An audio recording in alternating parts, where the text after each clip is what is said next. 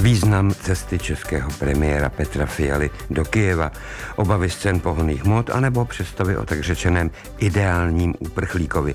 Nejen o tom bude řeč v právě začínajícím středečním vydání relace komentářů k aktuálnímu dění ve světě i doma a od mikrofonu Českého rozhlasu Plus zdraví Ondřej Konrád. Dobrý den. Názory a argumenty.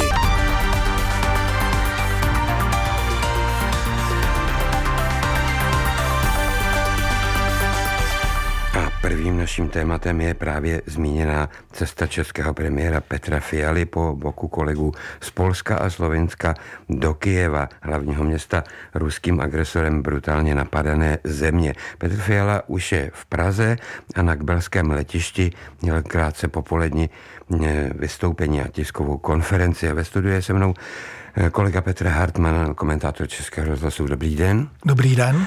Eh, samozřejmě se především mluví o tom, že cesta těch eh, tří státníků, respektive čtyř, protože eh, se ještě účastnil pan Kačínský, předseda strany, polské strany právo a spravedlnost, byla, byla především symbolická ale vlastně zcela jistě i ten, ten kontakt, tak říkají, z očí do očí mohl se hrát nějakou roli. Ano, určitě se hrál, určitě ta cesta byla symbolická, tak to vnímá i okolní svět, nejenom eh, například eh, lidé v České republice nebo lidé na Ukrajině, ale i ostatní to tak vnímají, že to bylo symbolické gesto, že to bylo gesto toho, že zkrátka představitelé členských zemí Evropské unie a na to se nebojí natolik, aby nejeli podpořit přímo eh, do válečného konfliktu představitele Ukrajiny, lid Ukrajiny.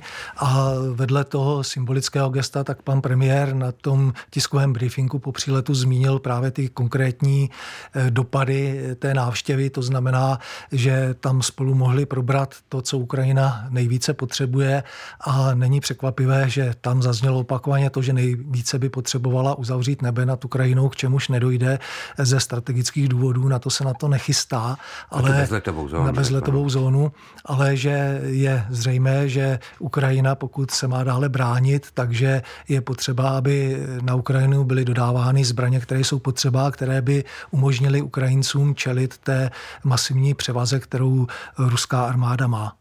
Ono se to bude v našem vysílání, myslím, celého Českého rozhlasu plus ještě rozebírat prakticky celou středu, ale i další dny, takže možná pojďme k otázce, která eh, vlastně hm, souvisí samozřejmě, ale je, je, je, řekněme, spíš vnitropolitická. Může se to, že se pan eh, premiér Fiala odhodlal takhle zřejmě bez nějakého otálení k takovému kroku projevit na domácí politické scéně? Zvýší se tím jeho prestiž, zavře se do jisté míry zavřou se do jisté míry ústa opozici, aby se tak řeklo, nebo tedy k kritikům celé té pomoci eh, vůči Ukrajině? Tak já si myslím, že úplně eh, kritici eh, toho přístupu k Ukrajině nebudou stichá, budou dál znášet své výhrady, ale pokud eh, něco se může změnit, tak to může být postoj určité části veřejnosti k premiérovi této země, kdy, když se Petr Fiala vůbec ucházel o tento post, když byl představen jako lídr koalice spolu na kandidát na premiéra, tak se hovořilo o tom, že to je akademický profesor, který je odtržený od reality a že těžko bude schopen komunikovat s veřejností takovým způsobem, aby byl srozumitelný pro širší okruh občanů a tak dále.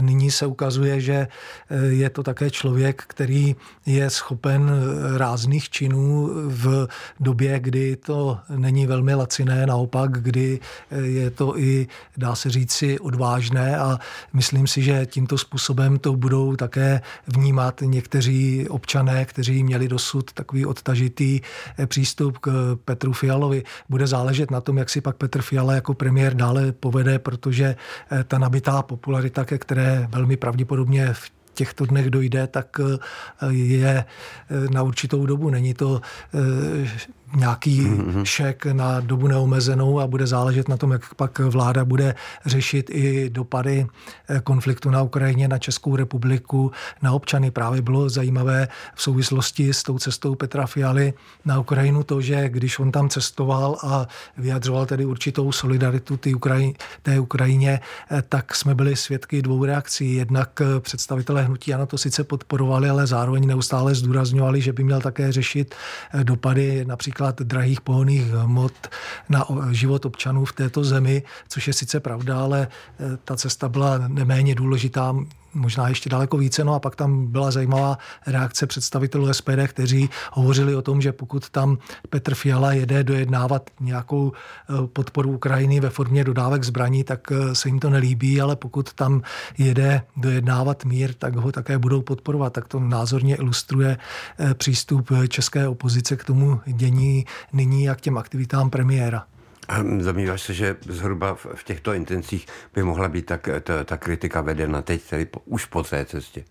Tak já si myslím, že z úst představitelů SPD se to dá očekávat, že eh, oni mají představu o tom, že eh, mír na Ukrajině se dosáhne nejlépe tím, že Ukrajina nebude podporována vojensky, což by de facto znamenalo její porážku. No ale eh, spíše je zřejmé to, že lépe se jedná... Ano, lépe se jedná o míru v momentu, kdy ty síly jsou vyrovnané dá se říci, a kdy ani jedna strana nemá představu o tom, že právě tím pokračováním válečného konfliktu dosáhne ještě více, než dosáhla do této chvíle. Takže si myslím, že eh, to, že se zvažují další dodávky zbraní na Ukrajinu a že se zvažuje podpora Ukrajiny, tak byť to může znít velmi paradoxně, tak to může být právě příspěvek k tomu, aby ten mír na Ukrajině byl dosažen daleko dříve. A ještě jenom krátká douška k tomu. Ehm, mělo by platit to, že eh, v těchto konfliktech je strach na místě, takže hmm. i respekt. A musí být obou straní. To znamená, že nejenom na to a západní Evropa musí mít respekt z Putina, ale i Putin obráceně ze západní Evropy. To byl Petr Hartmann, díky mnohokrát. Naslyšenou. A k tématu, o němž byla řeč, jsou ještě připraveny následující příspěvky a nejprve má slovo Ondřej Houska z hospodářských novin.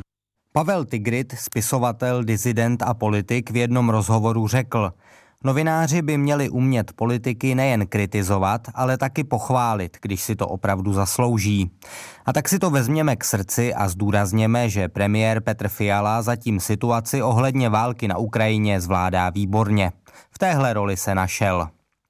Je to trochu paradoxní, ač je Fiala profesorem politologie, jeho vláda původně chtěla zahraniční politiku nebo českou roli v rámci Evropské unie zařadit až na druhou kolej a soustředit se hlavně na domácí záležitosti.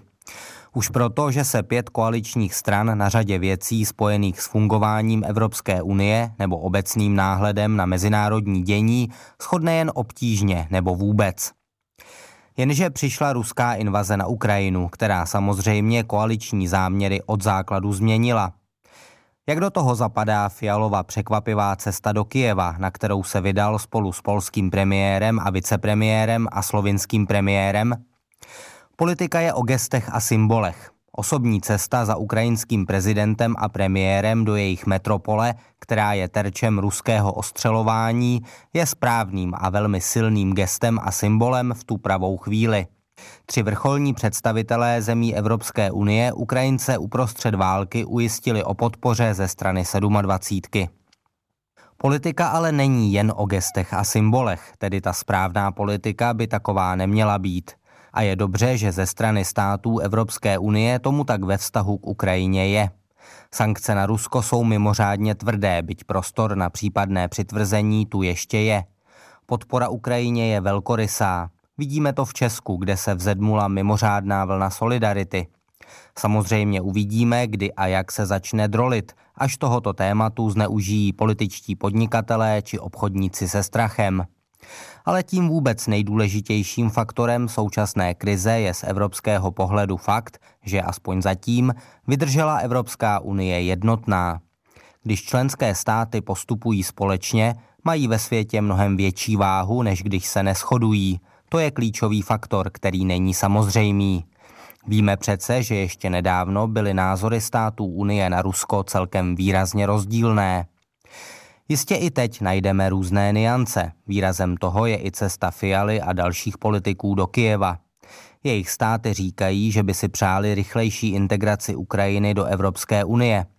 Jde ale hlavně o prezentaci tohoto tématu na venek. V reálu všichni dobře vědí, že Ukrajina se členem Unie nemůže stát ještě řadu let. Země 27 jsou tedy jednotné v podpoře Ukrajiny a zmíněné niance se týkají spíše toho, jak silně to chtějí zdůrazňovat na hlas. Odjeli Fiala a další vrcholní politici do Kijeva i kvůli tomu, že počítali s tím, že se jim to doma politicky vyplatí? Samozřejmě a je to přirozené, i to je politika. Každému politikovi logicky jde o znovu zvolení a z hlediska veřejného mínění je teď podpora Ukrajiny vyhrávající kartou. Ale jak řečeno, Česko ani ostatní státy Unie ve vztahu k Ukrajině rozhodně nezůstávají jen u těchto gest a symbolů. A to je to nejdůležitější. A po Ondřejovi Houskovi má slovo někdejší šéf odbočky České tiskové kanceláře v Bruselu Karel Barták. I v západní Evropě dnes mnoha politikům a politologům dochází, že vlažné odsouzení ruské anexe Krymu v roce 2014 či trapné mlčení při Putinových kobercových náletech na syrská města ruského diktátora vlastně povzbudili, aby se nebál pokračovat. Po každé o kousek dál. Nyní nastal okamžik mu zatnout tipec, říct rozhodně dost a přerušit s ním veškeré styky, také obchodní a ekonomické oprostit se od zbytků starého pragmatismu a realpolitiky. Petr Fiala svou kijevskou anabází jakoby oznamoval, co bude Česká republika v čele Evropské unie prosazovat od 1. července. Nejde jenom o vztah k Rusku, ale vůbec o silové postavení evropského bloku v globálním kontextu. O jeho společnou zahraniční a obranou politiku, která se potácí v embryonálním stavu už tři desetiletí o jeho stále nedodělanou migrační a asilovou politiku.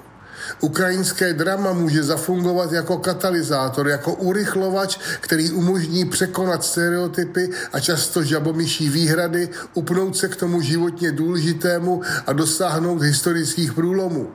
K tomu je ovšem zapotřebí jednoty všech 27 zemí a také silné podpory jejich veřejného mínění, protože toto vše nebude zadarmo. Ukrajinská válka bude pro členy Unie drahá, a to i tehdy, pokud se válečné operace, jak všichni doufáme, nedotknou jejího území. Ačkoliv složení premiérské trojky v Kijevě vyvolává určité rozpaky, je třeba se v tuto chvíli povznést nad výhrady evropských institucí vůči vládě polského Mateuše Moravěckého či nad pošramocenou pověst slovinského Janeze Janči. Polská podpora Ukrajině byla vždy jednoznačná, což ostatně dokazuje mimořádné vzepětí celého Polska, aby se vypořádalo s největší vlnou běženců v dějinách. A i kdyby si premiér Janša dělal nějaké PR, na dosahu společného gesta se tím nic nemění. Zatím není úplně jasné, jak se tato trojice sformovala, zda byli osloveni předsedové vlád dalších zemí, ani to, nakolik byly nejvyšší instance Evropské unie s touto spanilou jízdou srozuměny. V Bruselu se množí dohady, zda vůbec měli nějaký mandát a pokud ano, tak jaký. Jako by to bylo důležité. Hlavní je to, že Evropská unie díky těmto třem ukázala, že vedení Ukrajiny jednoznačně podporuje, že s ním mluví a pokud je to zapotřebí, pak také fyzicky z očí do očí. Rusové to vidí a vidí to celý svět. A přejdeme k něčemu sice s ukrajinskou válkou také nejtěsněji souvisejícího, ale přece jen od přímých bojů vzdáleného, totiž k cenám pohonných hmot. Otázku, do jaké míry je na místě propadnout panice, si nekladou jen zvlášť bázliví lidé, ale také pragmatičtí biznismeni a v uplynulých dnech rovněž řadoví občané. A slovo má Petr Holub ze serveru Seznam.cz. Stalo se opravdu něco, co nemá obdoby. Cena benzínu se v Tuzemsku dlouho drží okolo 30 korun za litr. Nejhorší to bylo během takzvaného arabského jara v letech 2011 a 2012, kdy takřka dosáhla 40 korun. Pak se všechno vrátilo k normálu, jenže 24. února 2022 vstoupila ruská vojska na Ukrajinu. Ceny se splašily, poprvé v historii přeskočily hranici 40 korun za litr benzínu zastavily se těsně pod 50 korunami. Panika byla obrovská, jak svědčí výkřiky i ze seriózních médií. Například německý Handelsblatt prorokoval, že konečnou stanicí nejsou 2 eura za litr, brzy padne i hranice 3 eur. V českém případě by to znamenalo asi 70 korun za litr. Naštěstí se temné vize nenaplnily. V kritických chvílích na konci minulého týdne bylo těžké rozhodnout, jestli vysoké ceny nemají být důvodem, abych nakoupil kanistry a zásobil se co nejvíc, tedy jestli mám panice podlehnout. Druhou možností bylo mávnout nad vším rukou a nějaký čas nikam nejezdit. Jako obvykle pravda byla někde uprostřed. Stražování má svůj logický důvod. Obavy z toho, že nejen američané, ale také evropané odmítnou nakupovat ruskou ropu, vedla k prudkému zvýšení ceny severomořské ropy Brent. Růst byl asi nejprudší v historii, nedosáhl však absolutního vrcholu. Přes 130 dolarů za barel už stála ropa Brent na počátku finanční krize v roce 2008 a také za zmíněného arabského jara. Poslední týden naštěstí cena klesá, poklesla dokonce pod hranici 100 dolarů za barel, tedy na úroveň, kde byla počátkem roku. Obavy z nedostatku ropy tedy měly racionální základ, ale na druhé straně je pravda, že opravdu nevýdaným jevem byl široce sdílený strach, který cenu benzínu vyhnal o 10 korun za litr výš, než bývá obvyklé. Teď samozřejmě není jasné, jak a kdy bude cenový vývoj benzínu následovat ropu Brent. Současná krize v každém případě potvrdila staré pravidlo, podle kterého se pozná, že trh s benzínem ovládla panika, která časem vychladne. Viditelným signálem je okamžik, kdy se za naftu začne platit víc než za běžný benzín. Došlo k tomu hned na počátku března a vyníkem byly jako vždycky německé domácnosti, které v obavách před válkou začaly hromadit zásoby lehkých topných olejů, jinými slovy nafty na topení. Jak upozornil svaz automobilistů ADAC, na šoféry najednou nezbývalo a ceny nafty u čerpacích stanic posilovaly víc než benzín, kterým se netopí. V takové chvíli už je vhodnější s cestováním ve vlastním voze přestat a vyčkat dva, tři týdny, až se časy uklidní. Posloucháte Názory a argumenty. Aktuální události očima respektovaných komentátorů denně po půl druhé na Plusu. A důsledky v pádu Ruska na Ukrajinu ještě bohužel pokračují. Vedle cen energií a paliv je nejziskovější přílišné zdražování potravin.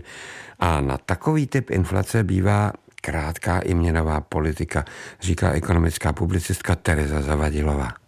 Ne nadarmo se Ukrajině a Rusku říká obilnice Evropy. Dohromady obstarávají čtvrtinu celosvětové spotřeby pšenice a pětinu kukuřice. Ukrajina už část exportu obilnin i dalších zemědělských produktů zastavila v obavě před domácím nedostatkem. Navíc kvůli válce nefungují obchodní přístavy. Export ruské pšenice sankcemi přímo zasažen není, ovšem obecně zahraniční obchod s východní velmocí je kvůli nim prakticky nefinancovatelný.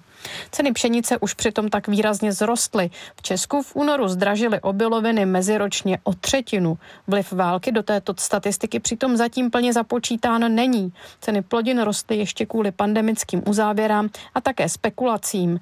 Index cen potravin OSN vzrostl začátkem roku proti loňskému roku zhruba o pětinu. Rusko je nejenže největším světovým exportérem pšenice, ale také zemědělských hnojiv. Potaž, fosfát a dusík od začátku války prudce zdražily. I to bude dále tlačit na cenu plodin. To samozřejmě platí i pro ceny dalších vstupů jako paliv či dopravy. Růst cen potravin dvouciferným tempem na západě je nepříjemný, ale lidé ho překonají. Podíl potravin v jejich spotřebním koši totiž není zásadní. To neplatí v rozvojovém světě. Zatímco v Evropě činí podíl 10% a ve Spojených státech dokonce ještě méně, v Indii to je polovina spotřebního koše. V rozvojových zemích totiž zdražující jídlo oslabuje měny, které nadále znevýhodňují dovážené zboží a roztočí se inflační spirála. Zdražování jídla v rozvojových zemích může vést k velké tísni a nespokojenosti obyvatel. Analytici nyní kvůli růstu cen jídla připomínají arabské jaro, které před dekádou odstartovaly právě zdražující potraviny, konkrétně chleba. Cena pšenice na komoditních burzách se přitom dostala na úroveň, která tomu předcházela.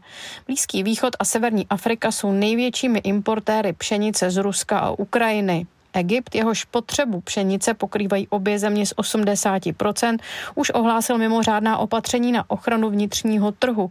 Vláda slíbila, že zajistí dostatek prodejních míst pro základní potraviny, zakázala pod přísným trestem obchodníkům se předzásobovat potravinami a také na tři měsíce zrušila export zemědělských plodin z Egypta. Mimochodem Česko se z hlediska citlivosti na ceny potravin nachází tak na půl cesty mezi vyspělým a rozvojovým světem. Váha potravin ve spotřebním koši je 18% a koruna pod tlakem války na Ukrajině celkem významně oslabovala. V obilovinách Česko není v pozici Egypta. Pšenice si zvládne vypěstovat dostatek. Ovšem jídlo dohromady s energiemi a dopravou tvoří přes polovinu spotřebního koše Čechů. Proto by vláda měla být opatrná. Pro ohroženější skupiny obyvatelstva může další růst cen základních potřeb být už moc tím, jak u nás roste počet utíkajících lidí před válkou, se začínají opět vynožovat stereotypní představy o ideálních uprchlících, což je ale cosi neexistujícího, říká Apolena Rychlíková z A2 Alarm. Vždyť mají chytré telefony. Proč jsou čistí? Vůbec nevypadají zbídačeně. To jsou jen některé z věd, které na adresu zoufalých lidí občas padají. Jako bychom si nedokázali představit, že by lidé na útěku mohli ještě před pár týdny žít jako my. V civilizaci, ve stabilizovaném bydlení, vykonávající práci nebo koníčky, využívající standardních výdobytků dnešní doby. Ano, i uprchlíci jsou lidé z různých tříd a s různými zkušenostmi.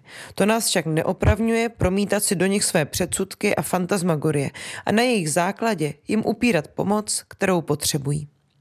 Divit se, že příchozí do Česka nejsou dostatečně zablácení, je stejně naivní a nepochopitelné jako pronášet bohorovné řeči o nutnosti pomáhat v místě konfliktu, se kterými jsme byli opakovaně konfrontováni před léty. Dnes snad všichni vidíme, jak absurdní takové výkřiky jsou. Vždyť domůže vyčítat lidem, že utíkají před zničující válkou a z rozbombardovaných měst. Kdo se v takové situaci může divit třeba tomu, že v digitálním věku si lidé na cesty berou chytré telefony a od kdy se jim měří míra blahobytu, když jsou dnes všeobecně dostupné.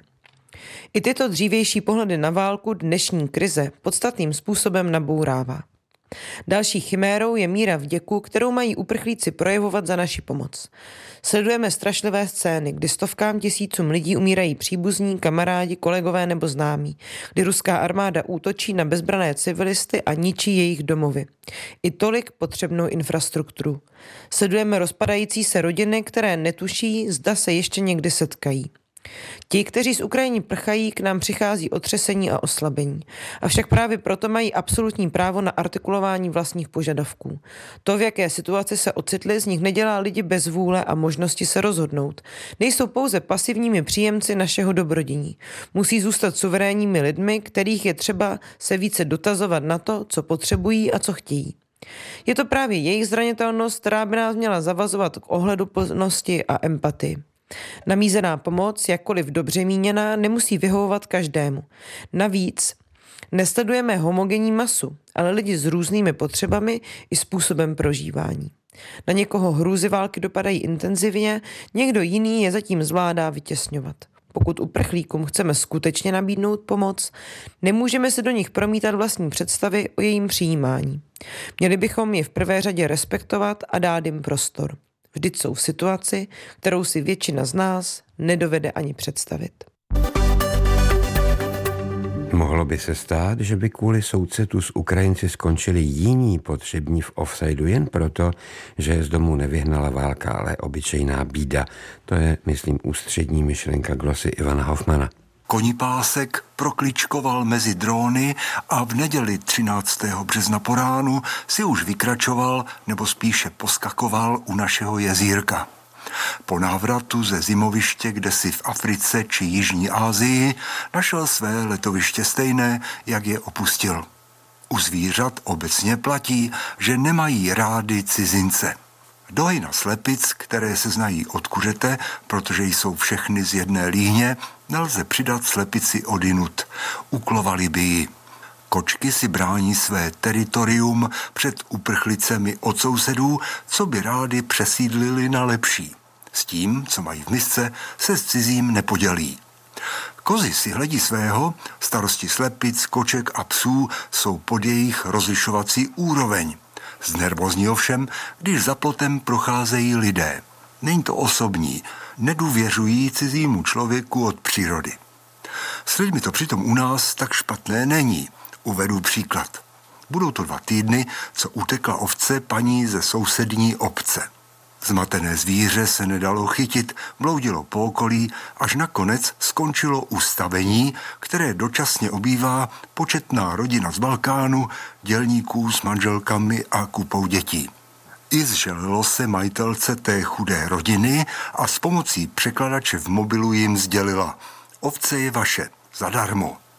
Už dlouho jsem neviděla někoho tak zářit štěstím. Schrnula celou situaci a vnukla nám tím nápad, jak naložit z vejci, kterých naše slepice snesou pětkrát tolik, než jsme schopni sníst. Dosud jsme přebytky rozdávali po rodině, která na nějakou solidaritu odkázána není. Navíc jsou to Pražáci, co pohrdají vidláky, jako jsme my. Pokud tedy jde o vynikající domácí vajíčka, chudé migranty nám seslal osud v pravou chvíli. Navíc to nejsou Ukrajinci. Těm teď ze všech sil a z celého srdce pomáhají proti Putinovi všichni. Mohlo by se stát, že by kvůli soucitu s Ukrajinci skončili jiní potřební v offsideu jen proto, že je z domu nevyhnala válka, ale obyčejná bída. Máme za to, že stejně jako svoboda je i solidarita nedělitelná. A od mikrofonu se loučí Ondřej Konrád.